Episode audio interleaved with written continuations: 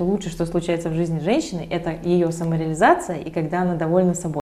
Секс это, конечно, хорошо, но вы пробовали два года продержаться в отношениях с человеком, у которого тревожно-депрессивное расстройство, а у вас биполярное. Он приходит и говорит, Зай, ты плачешь, потому что у тебя борода выросла. Я ощутила это впервые, и я очень удивилась. А знаешь почему? Потому что я стала общаться с людьми, которые сказали, да не надо ревновать, а расслабься. Вечерний. Вечерний. Вечерний. Вечерний. С вами снова вечерний полиамор. Залина, привет. Привет. Очень-очень-очень рада увидеть тебя в нашей студии. А, Спасибо, что пришла. Э, Ты сейчас а, одна из самых известных феминисток, наверное, лицо либерального феминизма, А, хотя тебя часто, наверное, называют радфемкой. Да, Радфемкой называют. Мне А. приятно, пусть. Как, как тебе вообще с этим? Да хорошо, в общем-то, то, что меня называют радикально феминисткой, это очень здорово, это значит, что правильной дорогой идем, товарищи. А то, что я на самом деле являюсь либеральной, просвещенные люди типа тебя тоже это знают. Вот, да нет, в общем, довольно комфортно. Тебе часто пишут какие-то оскорбления, угрозы? Да всю, наверное, мою жизнь, деятельность. Ну как, у меня всегда были такие блоги довольно провокационные, еще до того, как я там ударилась в феминизм, грубо говоря. То есть феминистская была всегда, просто не знала, что это так называется. А, меня всегда, в общем, почти, ну, довольно часто какие-то мои там телеги а, вызывали горение интернета, как бы и до этого, а теперь они вызывают двойное горение, жоп всей интернета, потому что э, это теперь про фем еще ко всему телеги, такие яростно про фем. Вот. Конечно, мне там и угрожают, и, и убить э, там грозят, и э, пишут, какое я ничтожество и так далее, что я разрушаю институт семьи. Мне тоже так пишут. Вот, да. Э, И меня это всегда смешит, потому что э, что же это, во-первых, за институт семьи, который может разрушить одна маленькая хрупкая девочка? А во-вторых, а, то, что институт семьи сам себя разрушил. Вот. А в-третьих, забавно, что в их понимании патриархального мира а, в понимании патриархального мира институт семьи это когда типа угнетают жену, там бьют ее иногда, если она возникает. Вот, и типа на этом, на горбу женщины держится институт семьи. То есть если сделать женщину счастливой и свободной, то институт семьи рухнет. А нахрена нам такой институт семьи? Я не очень понимаю. Мне кажется, что темы феминизма и отношений, они вообще очень сильно пересекаются, и, ну, освобождая женщину, делая ее более свободной, она, в принципе, у нее выстраиваются какие-то более здоровые отношения, и она действительно становится более такой, ну, самостоятельной личностью, и строит свои отношения совсем по-другому. Вот какие идеальные отношения в твоем представлении? Ну, то есть, э, какие они там идеальные в вакууме должны быть? А, Конечно же, они должны быть партнерскими, как, в общем-то, фе- феминистки проповедуют. А, Ну, кроме там лесбийского сепаратизма.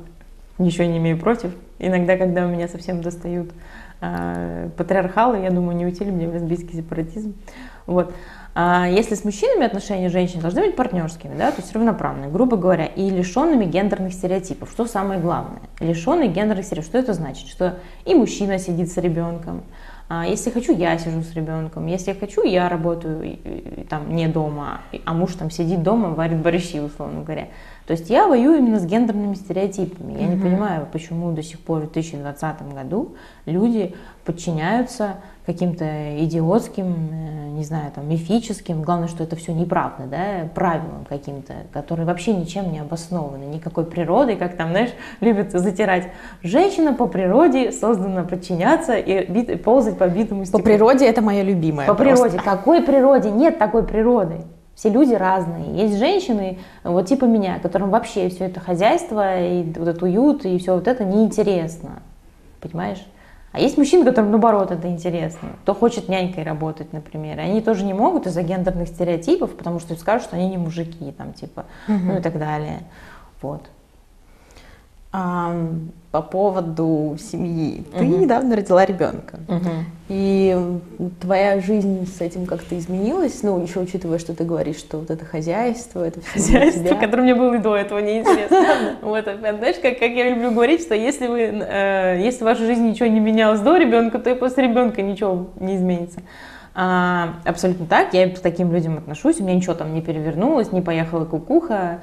А, я, опять же, не считаю, не отношусь к тем людям, которые считают, что материнство это лучшее, что случается в жизни женщины. Вот я считаю, что лучшее, что случается в жизни женщины, это ее самореализация и когда она довольна собой. Вот что случается лучшее в жизни женщины. И когда ей нравится она сама, ее жизнь. Вот это лучшее, что может случиться не только в жизни женщины, но и в жизни любого человека, на мой взгляд. У меня особо ничего не изменилось, потому что у нас, грубо говоря, за уют и вообще в целом там, ну, как мне кажется, а, за погоду в доме отвечаю не я. Я, у нас так, такое распределение обязанностей. Я отвечаю там за мытье унитазов, вот это, такая грязная Я люблю убираться, uh-huh. наводить порядок. А муж у меня любит готовить. Uh-huh. Он готовит, я убираюсь. У нас поэтому как-то это идеально с первого дня отношений uh-huh. заложилось, и мы очень гармонично в этом живем. Ему больше нравится честно сидеть с ребенком, заниматься, чем мне. Ему это интереснее. Ну, собственно, когда мы договаривались родить, угу. мы во многом это обсуждали, что большую часть времени он будет ему посвящать, а я буду работать и заниматься там своими делами, потому что у меня много времени отнимает работа, там и еще мои там активизм и так далее. И он нормально к этому отнесся? Конечно, мы заранее это обсуждали. Угу. То есть я еще раз говорю, я бы не стала рожать ребенка чисто для себя или знаю, что я не, не буду иметь того, того объема помощи, а это там 60% времени все-таки uh-huh, uh-huh. не я занимаюсь, я бы не стала, потому что, ну, как бы я и до этого была child-free, у меня не было никогда такого, что мне надо обязательно родить ребенка. Мы 12 лет живем абсолютно счастливы в браке, и у нас даже мысли не возникало, что нам что-то не хватает, чтобы скрепить наши отношения дополнительным степлером, знаешь, вот этот все бред. Наоборот, ребенок это испытание для отношений, я не понимаю, почему об этом никто не говорит, все говорят, что типа, а, что-то треснуло в отношениях, склеим ребенка. Ну, знаешь, что патриархальный миф. Но ну, Наоборот, это очень странная точка зрения. Это испытание. У нас там были классные, счастливые отношения, uh-huh. ты занималась своими делами, мы с тобой могли... Но для меня счастливые отношения, знаешь, что такое? Это когда ты делаешь то же, чтобы ты, чтобы ты делала и одна. Вот что такое mm-hmm. счастливые отношения. Потому что люди этого не да, понимают. Они думают, что отношения это когда ты 24 часа служишь кому-то или общаешься с кем-то. Да. Отношения это когда мы с тобой не общаемся вообще, если не хотим. Понимаешь, ты сидишь в своей комнате, я в своей. Иногда мы встречаемся, может быть, занимаемся любовью, потом опять расходимся. Вот что такое отношения счастливые. Это когда ты делаешь то же, чтобы ты делал один. Вот ты, например, хочешь в воскресенье посвятить компьютерной игре полностью с 8 утра mm-hmm. до 11 ночи. И ты это будешь делать в счастливых отношениях, и тебе никто ничего не скажет, что типа вот где мое внимание, давай пойдем там в театр. Нет, конечно, мы можем с тобой сходить, но это все согласовывается. Вот, поэтому у людей какое-то странное представление о счастливых отношениях, поэтому они из них бегут, потому что они превращают свои отношения в тюрьму. Отношения не могут быть тюрьмой. Если это тюрьма, нахрен не нужны эти отношения, живи один или одна. Вот, поэтому для меня это было очень важно. А ребенок немножко здесь это меняет в том плане, что ты уже из дома ты уйти не можешь. Да. Нужно договариваться, кто с ним посидит, кто из вас там будет сидеть ночью с ним дежурить, кормить его ночью. Да, и это испытание для отношений. И ребенком все-таки больше занимается твой муж. Мне, да, определенно, да. Мне кажется, что он дольше. Ну, во-первых, он большую часть времени дежурит по ночам, ага. гораздо больше занимается. Я просто вообще, то есть у меня и так просто расстройство сна, у меня проблемы со сном. Ага.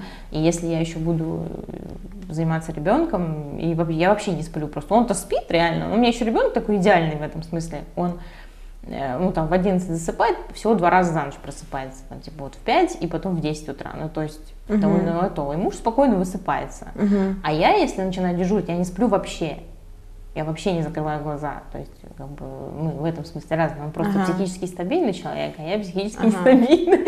Поэтому здесь, знаешь, чисто так. Э, кто более стабильный, тот и дежурит. Вот по поводу психической стабильности. У тебя биполярное расстройство личности. Да. И как ты справляешь, ну, как ты для себя решала, стоит ли тебе заводить детей, учитывая что твою нестабильно. У меня просто тоже биполярка, я тоже часто думаю об этом, я думаю, а как же так, вот я заведу ребенка, и э, периоды, когда у меня депрессия, например, я не могу ничего делать, и вот и как, то есть вот, вот эта ответственность за человека, как ты решал для себя эти вот моральные вопросы, связанные с расстройством? Очень хороший вопрос, поэтому большую часть времени я, собственно, была child-free, я думала, что, возможно, мы так и не решимся с мужем, несмотря на то, что мы 12 лет там в счастливом браке, мы друга поддерживаем, всегда мы много чего пережили вместе. Я очень все равно об этом много думаю, как видишь, довольно долго, а, потому что он всегда хотел детей. А, ну, кстати, вот к его чести, что значит муж про феминист, никогда не давил, никогда это не было такое типа, ну когда же мы там типа, mm-hmm. созреем, там вот это все, знаешь. А, вообще никогда. Он всегда говорил так: я тебя люблю, и мне все равно, будут у нас дети или нет. Мгм. Я считаю, что настоящая любовь, она вот такая. Вот. А, И я, конечно, очень долго на это решалась, да, именно за менталочки, потому что действительно с э, расстройством очень тяжело вписать будет в свою жизнь постоянный уход и заботу о маленьком человечке, Мгм. включая бессонные ночи, о которых я уже упомянула. И поэтому я очень серьезно это обсудила с мужем и сказала, что на тебя упадет, особенно во время моих депрессивных эпизодов, серьезный пласт работы. Если ты к этому готов, то без проблем. Я тебе рожу ребенка. Вот, поэтому я считаю, что, во-первых, я считаю, что людям вообще с расстройствами психическими, им в принципе нужно больше поддержки, чем людям со стабильной психикой, Мгм. потому что, ну, как бы, а, когда у тебя периодически там суицидальные состояния, Мгм. а, во-первых, твой партнер должен это учитывать, да, и как-то там оказывать тебе какую сколько у него есть ресурсов в поддержку. То есть, во-первых, ты для него ребенок в каком-то смысле, с которым нужно сидеть тоже. Да. А тут появляется еще один человек, с которым нужно сидеть, да, вот именно быть сиделкой в каком-то смысле. Я именно так это называю. Собственно, мне кажется, что во многом а, для как раз людей с псих там, расстройствами, там, полиаморные отношения это выход, потому что а, твое там, твоя избыточность э, в состоянии мании и твоя избыточность, избыточность когда тебя много, Мгм. именно избыточность, да, вот я так это называю, излишность избыточность, она рассеивается по нескольким людям, а не по одному. Да, и и получается не- очень гармонично. Да. Да.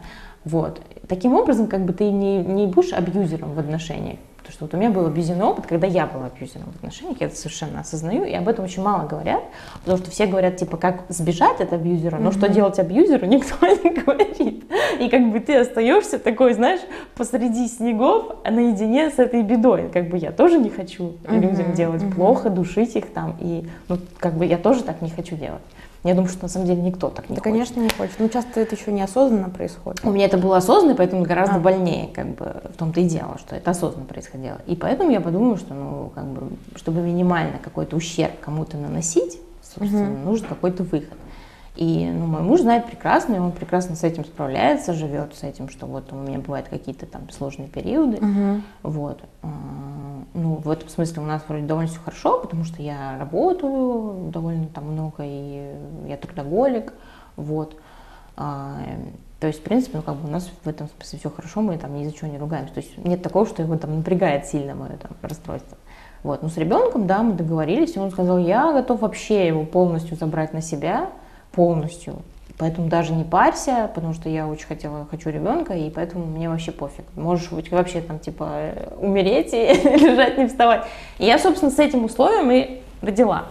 Еще раз говорю, если бы Ага. такой поддержки не было, Ага.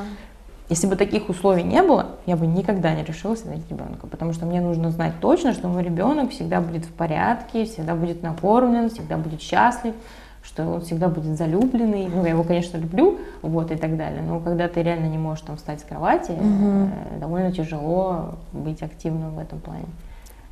Вот я хотела уз- узнать, как э, вы с мужем справляетесь с твоими депрессивными эпизодами. Как, ну, он, я так поняла, нормально относится и как-то... Абсолютно. Поддерживает Он довольно с юмором к этому относится, потому что, ну, как бы он знает, что я большую часть времени у меня все-таки, наверное, эйфорические состояния. А, депресси... и как бы я... а с депрессивным я более-менее научилась справляться. Ага. Я могу себя так даже вести, что никто не замечает, что у меня депрессивное состояние. И у меня такая ну, довольно сильная сила, сильная сила воли.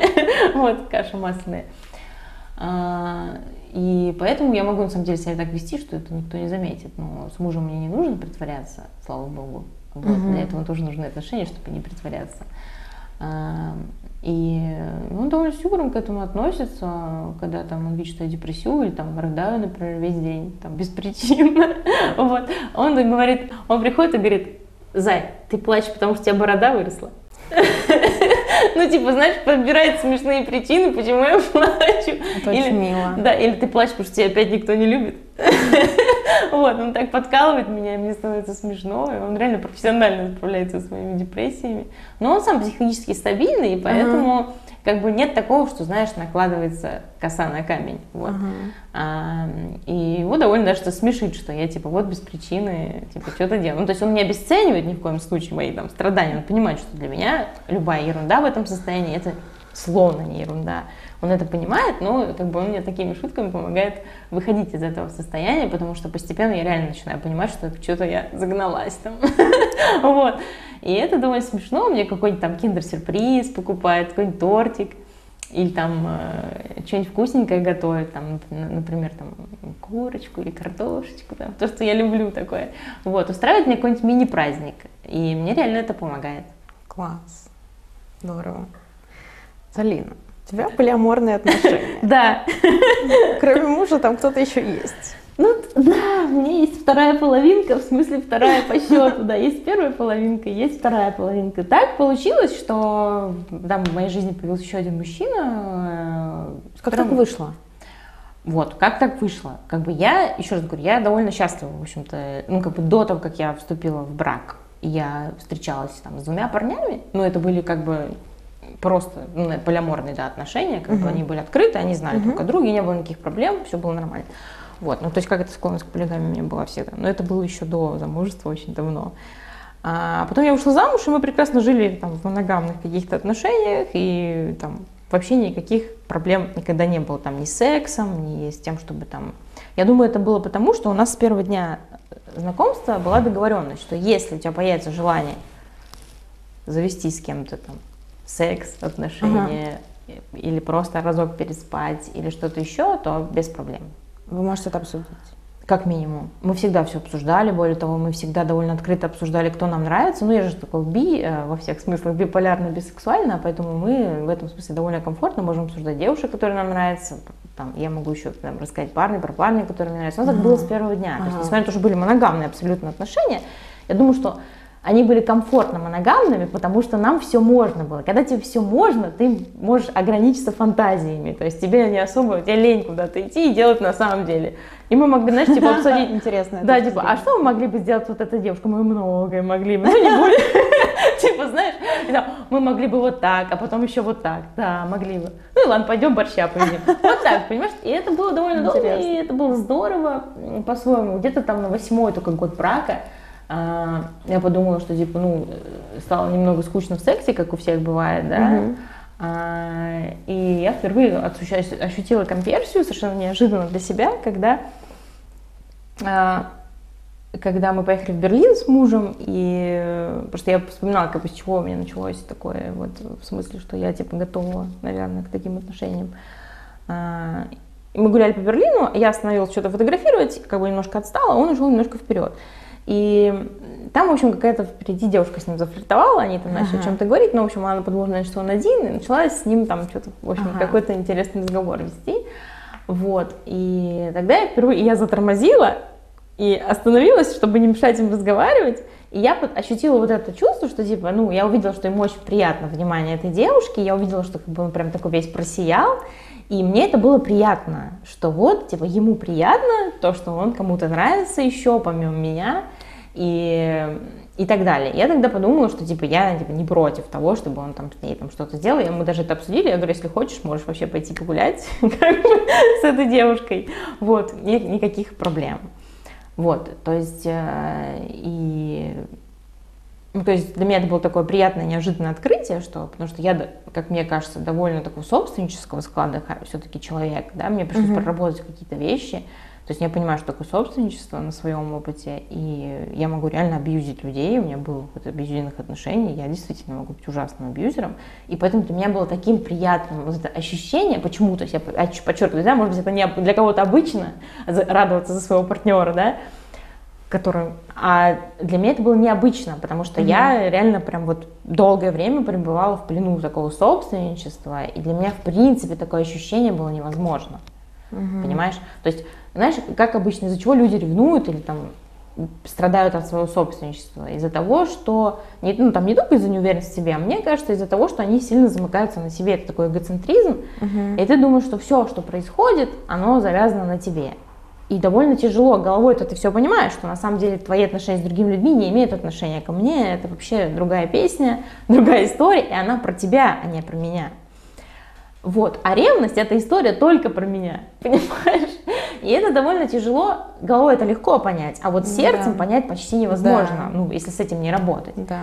И поэтому для меня было такое приятное чувство, что вау, типа, нифига себе, я реально порадовалась и отпустила человека. Понимаешь, я называю это «отпустить человека». И вот тогда я поняла, что значит фраза «если любишь, отпусти». Если ты реально любишь человека, отпусти, это означает, что пусть он делает, что он хочет. Если он счастлив без тебя, ну пусть будет счастлив с кем-то другим без тебя. Если он счастлив с тобой, ну пусть будет счастлив с тобой. Вот, и я поняла, что именно вот это и означает эта фраза «если любишь, отпусти». А в отношениях обычно из-за этого вот навязанного какого-то обществом, что мы должны друг друга ревновать, мы должны следить, мы должны... Мне кажется, это во многом социальный конструкт.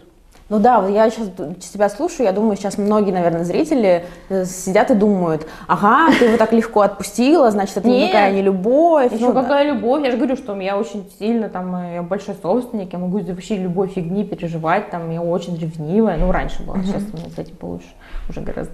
Вот, потому что я это проработала. Я же говорю, что это годы-годы работы, так же, как с менталкой. Если я там себя нормально веду в состоянии депрессии или эйфории, то есть контролирую свои, свои, свое расстройство, то это не значит, что я не проделала дохерища работы над этим. То же самое здесь. Каждый день самая большая война, в которой мы должны победить, это война с самим собой. Это не война с окружающим миром, это война с самим собой. И Хорошая эту войну фраза. я веду каждый божий день. Я для себя решила, что я эти неприятные чувства собственничество, ревность, не хочу испытывать. Дело не в том, что я решила, знаешь, типа, себя сломать или там чему-то ради каких-то отношений себя сломать или посвятить угу. себя каким-то отношениям или ради них там угу. Я решила для себя, что я таких чувств испытывать не хочу никогда. Меня очень, мне очень откликается, у меня была, была вот. точно такая же ситуация. Мне абсолютно на самом деле плевать, э, будут у меня с кем-то отношения или нет. Я ни в каких отношениях больше для себя так решила, эти неприятные, а главное бессмысленные абсолютно чувства испытывать не хочу. Если я чего-то не хочу, значит, я буду с этим бороться. Характер у меня довольно такой в этом смысле, воинственный. Если я чего-то хочу избавиться, значит, я буду тренироваться, тренироваться, тренироваться, пока я не получу тот результат, который mm-hmm. меня удовлетворит. А, я хочу задать такой вопрос. Многие спрашивают, а вот полиаморность, это вот что-то э, изначальное, врожденное, что в человеке вот э, оно такое вот всегда, и как ты раскрываешь в какой-то момент. Или оно иногда вот в какой-то период жизни ты полиаморен, в какой-то моногамен, и это флюидная штука. Вот как ты считаешь? Я считаю, что, как мне кажется, во главе всего, как бы, если мы же все-таки обсуждаем типа комфортные, счастливые отношения, и как мне кажется, это могут быть связаны с твоим состоянием психическим, с твоими обстоятельствами твоей жизни, и мне кажется, это может чередоваться. А, разумеется, разумеется, есть люди, которые в принципе изначально моногамные, а есть и более все-таки полигамного склада, разумеется. Угу. Но все же, все же, угу. отношения могут быть много лет моногамными, как вот у меня были. Я могу быть в любых отношениях, я могу долго быть в моногамных отношениях и вообще там а, ну, максимум, что у меня было, вот так же, как и у мужа, это какой-то флирт просто с кем-то. Но это опять же, и опять же это дало нашим отношениям только плюс, в плюс пошло, потому что ты свободен. uh Вот, я же говорю, что главный секрет счастливых отношений это когда ты чувствуешь себя так, как если бы ты жил один. uh Понимаешь? То есть вот ты захотел пойти на кинки-пати сегодня, и ты пошел на кинки-пати, да? И тебе никто не сказал, что если ты пойдешь, то я тебя брошу, да? Вот. То есть, что ты, какое чувство ты ощущаешь? Свободы, да? да. Что э, там люди, твой человек принимает тебя таким, какой ты есть. Поэтому, к сожалению, в моногамных отношениях с этим есть сложность. Мне кажется, что, знаешь, здесь как бы э, проблема в том, что есть такая печальная, действительно, реальность, с которой многие, кто исключительно типа пропагандирует жестко моногамные отношения, вот типа они прям триггерятся, когда кто-то говорит о каких-то других, они прям начинают ненавистью пышут, но нам с тобой да, я понимаю, много о чем ты говоришь. Почему они триггерятся? Они борются с реальностью. Есть очень печальная реальность, и она меня тоже расстраивает, огорчает, что, типа, там, как говорят, это очень банально там и глупо, но любовь реально живет три года. Не в том смысле, что любовь заканчивается, любовь может быть вечной, а она меняется. И с разными людьми любовь разная, действительно. С разными людьми твои отношения разные. И поэтому все зависит от твоего состояния и периода в жизни. Сейчас тебе комфортнее общаться с таким человеком, а завтра с другим. Но ты их обоих можешь любить. В том-то и проблема. И, к сожалению, долгие моногамные отношения, а я как эксперт в долгих моногамных отношениях, даже самые счастливые, а у меня реально долгие моногамные, многолетние счастливые отношения, абсолютно гармоничны. Мгм. Во-первых, они гармоничны, потому что у нас всегда была свобода, еще раз говорю. Можно было что угодно делать. Мы это не делали, потому что просто не доходило или ну, не было в этом смысла, нам и так было хорошо. Вот. Но как только, например, вот возникла какая-то сексуальная проблема, типа, например, там, через 8 лет брака, я уверена, у всех людей 90% возникнет э, либо у женщины, либо у мужчины, что они переспать ли мне с кем-то еще. Как минимум мысль такая возникнет, потому что, ну, будем честны, секс становится все-таки через 8 лет с одним человеком скучновато. Обычно даже раньше, наверное. У кого-то вообще, вот именно что, и для меня было вообще большим открытием, я узнала, что есть люди, которые вообще больше одного раза с одним человеком не могут заниматься сексом, могут потом только дружить. Есть вообще асексуалы, которые могут, Да. в принципе, дружить. Я, короче, для меня открылся вообще новый мир, Да. вот, который, к сожалению, моногамные люди не хотят этим миром интересоваться, а он есть. И вот опять же, это бунт против реальности. Ну, давай признаем, да, что рано или поздно, а очень рано страсть заканчивается. Она трансформируется в глубокую нежность и привязанность. Там, где глубокая нежность и привязанность, у вас возникает семья. И очень часто для многих людей в этой сфере уже нет места секса практически. Ну, как бы, будем честны. И что делать? И люди с этим борются, еще погоди, я к этому вернусь. И люди борются с реальностью, понимаешь? Это вот как консерваторы, консерваторы борются против абортов, понимаешь? Да, такое случается. К сожалению, человек забеременел без своей, без, даже без желания. К сожалению, это больно, это грустно, это печально. Но человеку там нет средств, нет возможности растить ребенка, и приходится делать аборт. Мы можем бороться с этой реальностью, а можем смириться и разрешить аборты. Ну что делать, понимаешь? Вот. Также здесь мы можем бороться с тем, что человеку надоедает секс с одним человеком, а можем не бороться, а принять эту реальность и научиться в ней жить. Вот я говорю, что, к сожалению, большинство проблем людей от того, что они борются с фактом каким-то, ну вот непреложным, ну вот так, ну прости, что так, ну так вот есть. Что же я могу с этим сделать? Ничего, это не я придумал, так мир устроен, понимаешь? И очень многие люди, да, именно страдают от того, что вот они не хотят, чтобы так было. Хочу, чтобы любовь была вечной, чтобы наш секс был вечно горячим, чтобы ты всегда мной интересовалась так же, как ты интересовалась мной в начале. Но это не работает так, понимаешь? Ну да, поэтому, наверное, распространена серийная моногамия. Серийная моногамия. Люди думают, что вот тут не сдалось, наверное, пойду Да, попробую с другим всегда человеком. так будет, Да. этот круг всегда. И вот когда у меня, ну, а, появились там первые там какие-то краткосрочные отношения с кем-то там, ну, я, я, в общем, у меня был такой опыт отношений, а, не помню в какой период жизни, но у меня был период отношений, когда я встречалась с женатым мужчиной, а, я тогда еще не знала про поли- полиаморию, кстати, а, и у нас там был очень бурный роман, прям, это вообще, наверное, один из там бурных романов в моей жизни, а, и у него была жена, вообще классная женщина, вот, и там, причем моложе меня довольно намного. И, э, и вот наши отношения, и мы с ним тогда обсудили такую вещь, и, наверное, мне очень понравилось, что он тоже это понимает, потому что в какой-то момент, через полгода вот этого бурных отношений Мгм. наших, типа, вот у нас прям была такая прям страсть друг к другу, мы прям чуть, не знаю, там, чуть ли не на улице занимались сексом, вот, и мы прекрасно понимали, что это закончится, а значит, нет никакого даже смысла думать о том, чтобы, э, чтобы хоть как-то уходить из своих главных отношений. Вот, и тогда для меня открылась иерархическая полиамория. То есть, хотя у него, э, он такой мне говорит в какой-то через полгода от наших вот этих отношений, он говорит, типа, я вот не могу, я типа хочу уйти к тебе от жены, типа. И я говорю, не надо, подожди секунду. Я говорю, понимаешь, то, что у нас типа происходит, это нормально. Мы всего там 6 месяцев что-то делаем. Во-первых, я говорю, мы с тобой не сможем жить в принципе никогда вместе, потому что мы слишком одинаковые, и мы похожи. Собственно, поэтому у нас видимый секс. Вот. И никогда я, я с тобой не хочу жить. Понимаешь, одно дело с кем-то заниматься сексом, другое жить с этим человеком. Конечно. Очень часто это не совпадающие штуки. Я с тобой хочу проводить время, но жить я с тобой не буду, ничего не могу с этим поделать. И люди тоже не умеют вот это определять. Я могу четко определить, с этим человеком я буду жить, а с этим нет. Вот. И это тоже проблема, потому что бытовая совместимость, вот эта вот духовная совместимость, она очень редко встречается. И поэтому типа, вместе с сексом, вместе со страстью закон, заканчиваются отношения, какие бы они там ни были. Вот.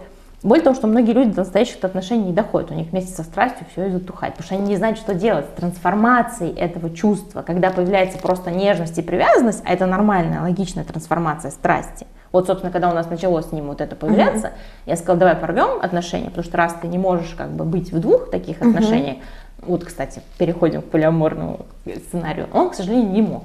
То есть ему нужно было быть либо со мной в отношениях, либо, Либо там с, с своей женой. Я сказала, поэтому давай расстанемся, потому что у тебя прекрасная семья, ты любишь жену. Он действительно очень любил жену. Это, кстати, тоже миф, что если мужчина изменяет жене, то он ее обязательно не любит. Это полная херня. Это вообще не так. Он ее обожал просто невероятно. Он очень ее любил. Я слышала, как он с ней общается по телефону. И вообще. То есть он был идеальный муж вообще там. Просто пяточки там ей целовал. Это вообще неправда, что если человек от тебе, тебе изменяет, то он тебя не любит. Это такая ложь. Вот я всегда это слышу. И это меня прям триггерит, потому что это неправда. Потому что я была с разных сторон баррикад. Я была любовницей, я была второстепенной партнеркой, я была главной партнеркой в отношениях. И я посмотрела на ситуацию со стороны, uh-huh. понимаешь?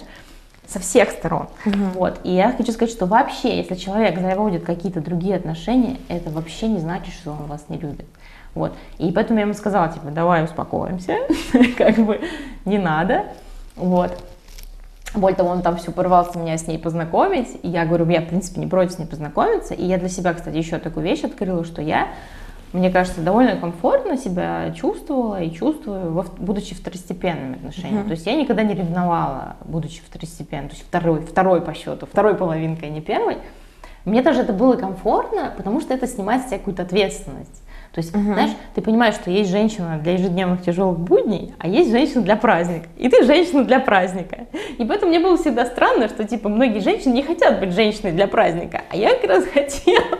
Типа, знаешь, вот сегодня воскресенье, есть время, и ты мне звонишь, и мы просто гуляем, и мы друга не грузим. И я не, не женщина для тяжелых будней. Но у меня так всегда получилось, что наоборот, мужчины хотели, чтобы я типа вот, становилась скорее женой, чем любовницей. Так сложилось просто. И и вот поэтому, да, я его тогда впервые, у меня, собственно, закрепилось это понимание, что все отношения идут по одинаковому сценарию. Моногамные, там они, неважно, полигамные, что все мы потом приходим в тупик, что секс уже становится не таким, как раньше, все это трансформировалось в нежность, привязанность, в такое вот именно родственные отношения, типа ты мне становишься родным человеком. И у людей, у которых еще и сложная сексуальность, а людей со сложной сексуальностью дофига, и люди, которые вообще не понимают, что они хотят в принципе от жизни, mm-hmm. а люди, которые не понимают, что они хотят от секса, вообще их процентов 90. Да. И когда для меня еще и этот мир открылся, и понимаешь, ведь таких людей, которые секс хотят с одними людьми, а отношения с другими, их же очень много.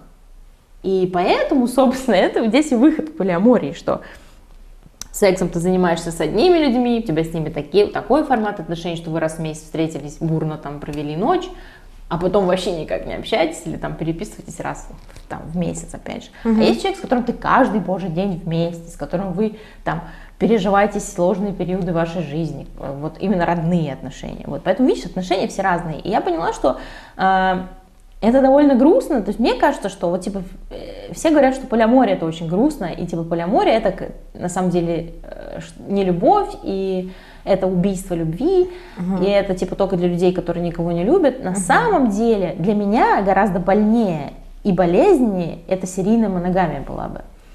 Потому что я еще раз говорю, я прекрасно знаю, что все отношения будут заканчиваться одинаково. Они будут идти по этому сценарию. Нам классно, все бурно, потом мы притираемся, наступает привязанность, нежность. Или мы не притираемся, кстати. Вот может так случиться, что после того, как закончится страсть, мы поймем, что мы вообще не можем быть вместе. Да. Вот.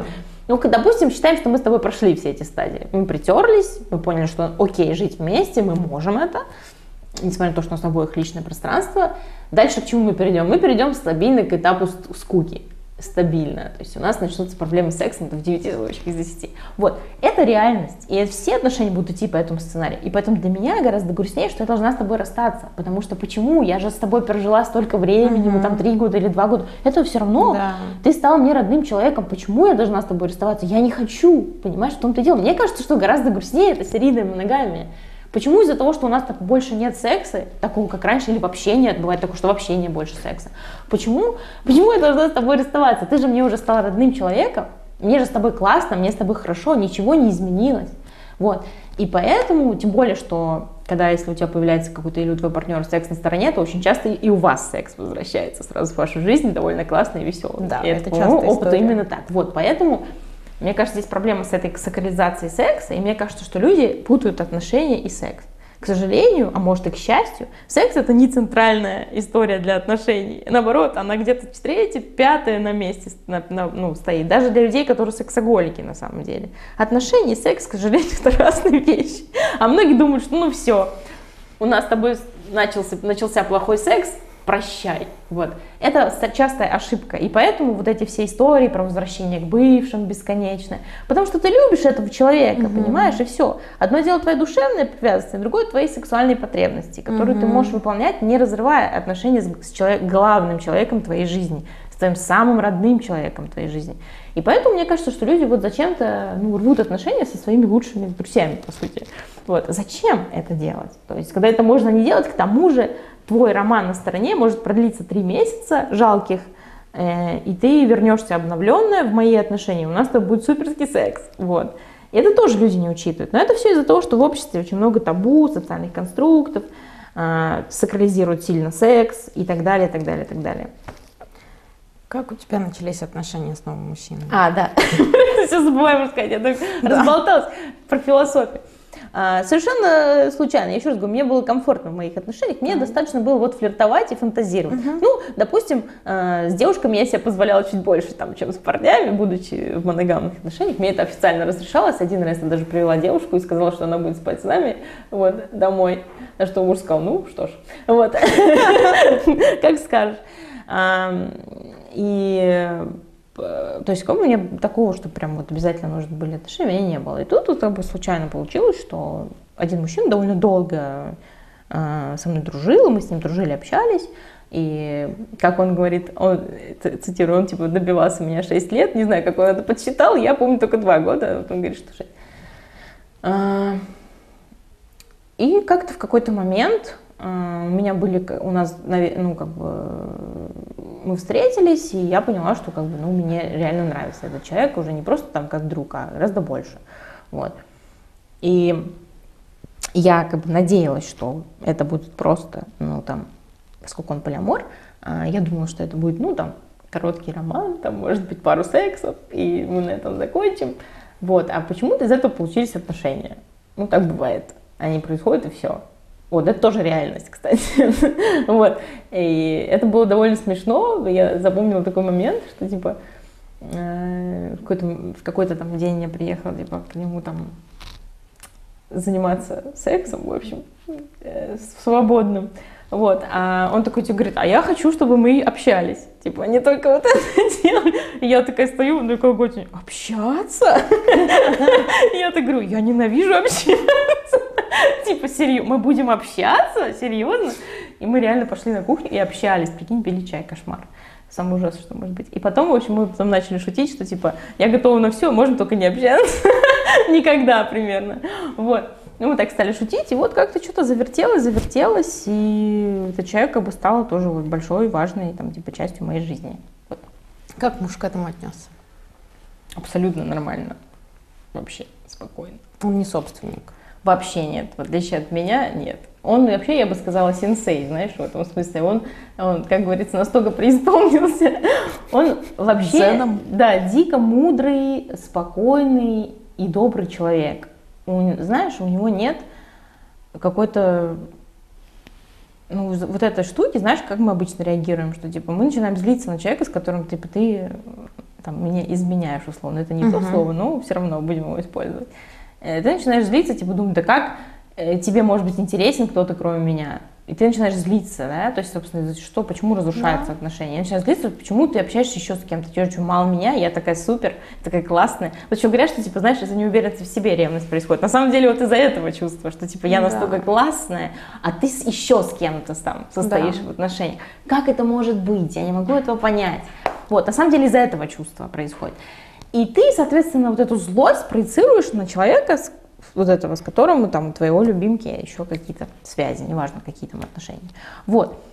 А на самом деле нужно думать не в таком ключе, а в таком ключе, что, ну ты же, допустим, просто друзьям не ревнуешь своего там человека, он, допустим, поехал с друзьями на рыбалку, ты думаешь, ну ему же хорошо там на рыбалке, ну и слава богу, вот.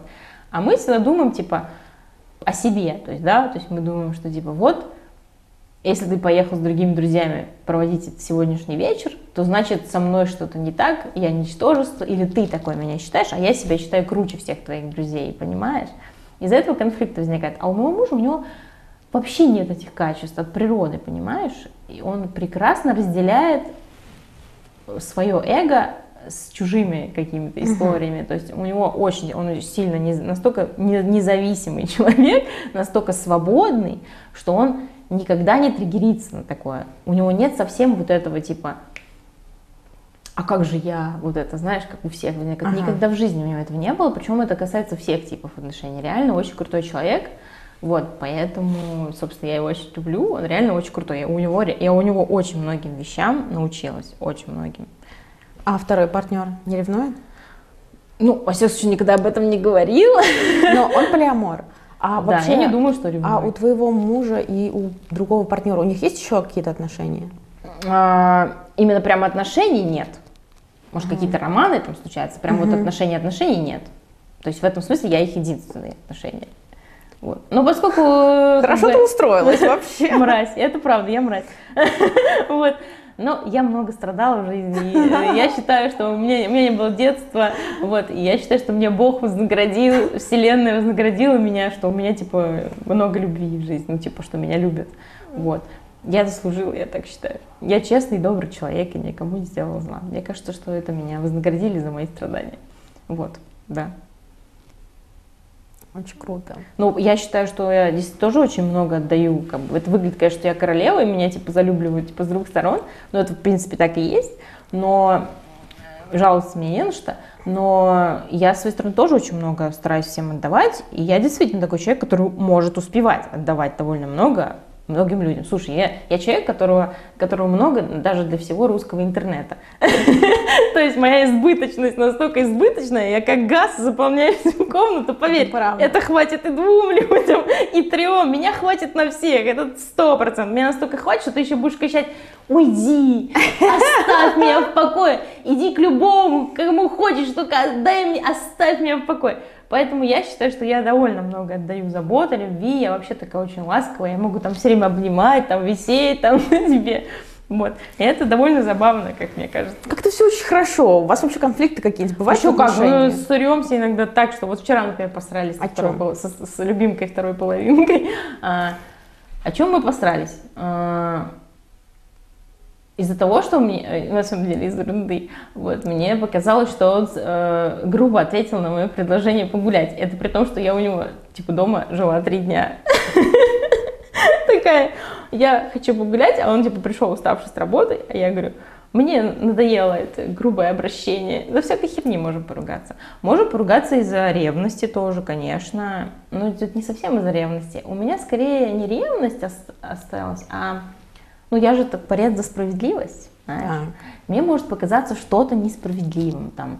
э, Ну, знаешь, как бы у нас уже отношения отношения, а когда у тебя там другие романы, и ты типа в этих романах ты типа в лучшей версии себя знаешь, что типа ты такая классная, и типа, чтобы человек думал, что ты супер во всем идеален, да, чтобы, ну это всегда так в начале Да, да, да, отношений, да. мы же не настоящие в начале отношений, а мы типа идеальные, идеальные, Да. чтобы влюбить в себя человека, а потом мозги ему ебать, это классика. Вот, А, показать настоящее лицо. Вот, а этот мой, значит, любимка, он очень сложный человек, на самом деле. Он интроверт, он социопат, у него тоже расстройство тревожно-депрессивное, и он очень непростой человек, прям очень, поэтому сраться нам всегда есть о чем. То есть у него тяжелый характер, и у меня тяжелый характер, представляешь? Еще накладываются наши вот эти два психорасстройства друг на друга, поэтому мы всегда найдем из-за чего посраться. Мы еще оба такие вспыльчивые, можем наорать, друга, мы просто сразу миримся обычно. быстро. Вот. У нас это обмен с тем, что я тебя ненавижу, я тебя тоже ненавижу, и мы ложимся спать. Так примерно. Вот. А, И мне кажется, что, ну вот, а, здесь тем много, и самая главная, да, причина, по которой я могу поругаться, это мое чувство какое-то, неспр- ну, мне кажется, что несправедливо. Вот, например, да, что типа, там ты завел какой-то роман, у него периодически есть какие-то романы, да, но просто он не хочет никаких вторых там отношений, он никогда их, в принципе, не хотел, со мной тоже так получилось. Вот. И он, естественно, так получается, что он типа такой там идеальный, как бы, а со мной приходит вот это свое настоящее лицо поставить, ну, потому что я-то ему уже типа родной человек, и я ему говорю, знаешь, было бы неплохо иногда поменять местами, ты можешь быть вот этим своим чудовищем где-то еще, а со мной быть типа нормальным, как бы, вот. Ну, это было не совсем тоже с моей стороны нормально, а, справедливое предъява, потому что, потому что когда у меня депрессивные эпизоды, и там я очень часто там приезжаю, чтобы он там меня понянчил, чтобы другого любимку не напрягать этим. Вот. Если, ну, поскольку у меня бывают там приступы депрессивного эпизода, мне может показаться, что в мире слишком много несправедливости, и я могу наехать. Я реально могу наехать вообще из-за ерунды, да. Вот. А он может тоже наехать из-за ерунды, потому что у него там тоже депрессивный эпизод. И так вот из этого можем поругаться. И я вот даже писала про этот вид, что типа секс это, конечно, хорошо, но вы пробовали два года продержаться в отношениях с человеком, у которого тревожно-депрессивное расстройство, а у вас биполярное. Реально продержаться там два года в таких отношениях, это почти нереально, как мне кажется. Представляешь, представляешь когда два, два корабля сходятся Вообще, в море. Не представляю. Вот, это жесть. Так что не, не все идеально. У меня есть такой вопрос. А на тебя часто наезжают феминистки за полиаморию? У меня просто был такой случай. Серьезно? У меня, у меня был такой случай, когда я в каком-то приложении для знакомств э, познакомилась с девушкой, и она сказала, что настоящая феминистка никогда не может быть полиаморкой, потому что это все от патриархата, что это все нужно только мужчинам, что они э, запирают вас и заставляют, не знаю, там, встречаться с кем-то или сами хотят встречаться еще с другими А, ну это женщинами. популярная хотят- точка зрения. Хотят Это- спать с другими. Мгм. А я тогда вообще встречалась с девушкой, у которой был парень, и, собственно, меня пытались доказать, что этот парень нас всех третирует, хотя он сам ни с кем больше не встречался. Ну да, то есть, да, типа, ну так же, как там, например, мой муж, которому не особо это нужно, хотя у него там было тоже кое-что. Вот. И, кстати, я совершенно нормально на это отреагировала. Мне кажется, что вообще проблемы в отношениях и в полигамных, и в моногамных э, возникают из-за недоверия. Я настолько ему доверяю, что, если честно, мне пофигу. То есть, то есть, и наоборот, не пофигу. Я буду даже рада, если что-то будет его, кто-то или что-то будет делать его счастливым. Вот. Почему? Потому что я доверяю, у нас абсолютно прозрачные отношения. Вот. Мне кажется, это очень важно.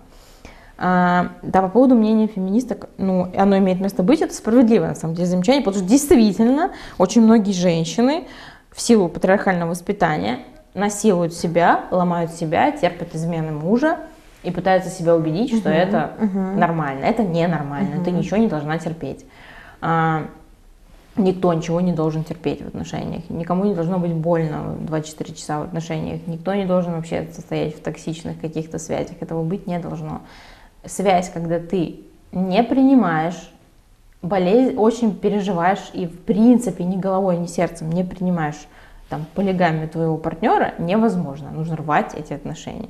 Поэтому феминистки абсолютно в этом правы, я тоже постоянно об этом пишу и говорю. А, не путайте ваше желание удержать человека с вашими желаниями. Это большая проблема. Но она есть и в моногамных отношениях. Конечно. Она не имеет отношения к полиаморным. Я вот говорю сейчас обо всех отношениях. Она вообще не имеет отношения к полиаморным.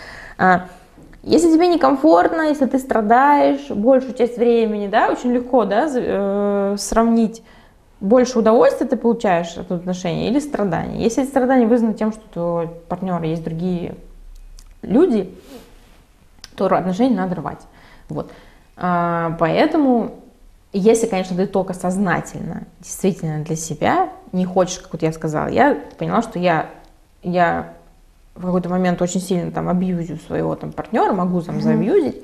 У меня были такие прям абьюзивные. Ты же видишь, говоришь, что я хорошо устроилась. У меня так по жизни. Я всегда встречалась с людьми, которые любили меня, у них никаких отношений, кроме меня, не было. Я типа была их цветочком в огне. И в огне. Хотя в огне скорее, да, попроще, да, я цветочек в огне. Вот. И типа они все там на меня молились, обожали меня, а я их абьюзила и манипулировала ими. У меня такое было в жизни. И поэтому для меня как раз наоборот, не потому что меня мужики заставили, а потому что я издевалась над мужиками большую часть своей жизни. К сожалению, мне это совершенно не было приятно. Я от этого страдала. И я поняла, что я хочу избавиться от этого. Я хочу избавиться от собственничества, от абьюзивного поведения, от контролирующего поведения, от манипуляции. Я не хочу больше этого делать. Я не хочу делать людям больно. И поэтому я стала над собой работать. Я не говорю, что я уже охренительно над собой поработала, у меня еще дофига проблем. Я могу говорю, что будучи в депрессивном состоянии, могу отреагировать болезненно на все, что угодно. Не даже не на то, что ты пошла с кем-то на свидание, а вот да, то, что ты там грубо со мной поговорил. Я сумасшедшая, могу отреагировать на все, что болезненно, на все, что угодно. Но это не значит, что я над собой не должна работать. Я работаю над собой, э, и эта работа дает реально плоды, есть успехи в этом. Я считаю, да, то есть я участвую в войне с самой собой, а не в войне с людьми, которые живут свою жизнь. Вот, это нужно понимать. И поэтому, э, к сожалению, из-за патриархального воспитания женщины очень поздно осознают, чего они сами на самом Мгм. деле хотят. Поэтому да, феминистки здесь абсолютно правы. Чаще всего женщины идут в полиаморию, потому что мужчины так хотят, чтобы ты разрешала ему погулять, и сама где-то особо не мешалась, и так далее, и так далее. Это действительно так. Но женщины, которые тоже полигамные, и которых особо высокая либидо, есть такие женщины, и которым не будет хватать секса с одним партнером, скорее всего, не будет. А, таких женщин дофига, и поэтому для них полиамория идеальный выход. Э, То есть почему-то, фем- ну я как либеральная секс-позитивная феминистка это учитываю. Вот. К сожалению, в радикальном феминизме там немного другой подход. А, Мне кажется, что там очень часто возникает такая риторика, что женщина, в принципе, всегда жертва патриархата. Нет, я думаю, что мы все жертвы патриархата, потому что ревность во многом это социальный конструкт. Когда я впервые там ощутила, будучи еще раз говорю собственником, что я не ревную, я офигела. А знаешь, почему я перестала ревновать? Потому что мне сказали, что можно не ревновать. И я реально офигела от этого. И я реально почувствовала, что я ничего не чувствую. То есть я не чувствую болезненной вот этой неприятной штуки вот здесь в животе, типа ревную тебя. Я ощутила это впервые, и я очень удивилась. А знаешь почему? Потому что я стала общаться с людьми, которые сказали, да не надо ревновать, а расслабься. Вот, я подумала, а действительно, как бы, а что происходит? Ничего не происходит. Человек никуда не ушел от тебя, его любовь от тебя не ушла. Человек тебя как любил, так и любит, может, даже сильнее, потому что, еще раз, чем он счастливее в целом, а раз его какие-то другие связи, дружбы, неважно, делают счастливее, значит, он и с тобой будет лучше себя вести, понимаешь? На самом деле другие отношения помогают твоим главным отношениям. Это такой секрет. Вот, чаще всего они нисколько не угрожают. Ну вот, а поскольку ревность социальный конструкт, это все как угрозу, обязанность принять, тебя так научили. Или еще вот это есть такая давлеющая штука, что типа если тебе изменяют, а это именно слово изменяет в таком ключе, в патриархальном, то значит ты какой-то не такой, ты страшная, там ты тупая, жирная, ну какая-нибудь не такая, и поэтому человек помимо тебя еще с кем-то встречается. А это вообще не поэтому, понимаешь? Вот. И из-за того, что этот социальный конструкт на тебя давит, он тебя душит, и ты нет-нет, да подумаешь, наверное, со мной что-то не так, если не хотят быть только со мной в отношениях, понимаешь? Вот. И это очень важно понимать, что это реально социальный конструкт. А когда ты от него избавляешься с каждым днем, ты понимаешь, что я здесь вообще ни при чем, понимаешь? Я здесь ни при чем, я Да. могу дальше заниматься своими делами и не думать о Я том, с что тобой вот полностью согласна. и еще, конечно, хотелось бы и в моногамных отношениях тоже, от чего мне хотелось избавиться сознательно. Помимо собственничества и того, что мне хочется пообъездить, манипулировать, а мне хорошо получается манипулировать, я, я профессионал в этом. Вот. Если, поэтому мне очень не нравится вот это, знаешь, что типа женщины-ангелы, которые страдают от мужчин. Поверь мне, я могу заставить страдать мужчину тоже. Вот, я ужасная манипуляторка. И я поняла, что, во-первых, я не хочу больше так делать, во-вторых, я поняла, что хочу избавиться от многих социальных конструктов, и самое главное, что я хочу действительно, как сказать, быть свободной. А Что такое быть свободным? Это не бояться, что ты меня разлюбишь. А Что такое ревность, тревога и страх? Чем они вызваны? Я боюсь, что ты уйдешь, я боюсь, что ты меня разлюбишь, а я не хочу больше так бояться. И я поняла, что я именно с этим борюсь. Я борюсь не с тем, что там, э, ну вот, с, как с реальностью. Я борюсь, я не хочу эти чувства испытывать. А знаешь почему? Это чувство означает, что мне с собой нехорошо. Да. Мне должно быть плевать, уйдешь ты или нет. Должно быть, я тебя очень люблю, конечно, мне бы не хотелось, чтобы ты ушла от меня, но я должна быть абсолютно готова к тому, что ты действительно уйдешь, к тому, что наши отношения закончатся, ты предпочтешь другие отношения, что угодно. Но я должна остаться сама с собой абсолютно счастливой. Это не должно быть, что у меня зависимость от тебя. И очень часто вот именно, что любовь превращается в зависимость. Она не должна превращаться в зависимость. И мне кажется, что в полигамных отношениях не впасть в зависимость гораздо легче, чем в моногамных.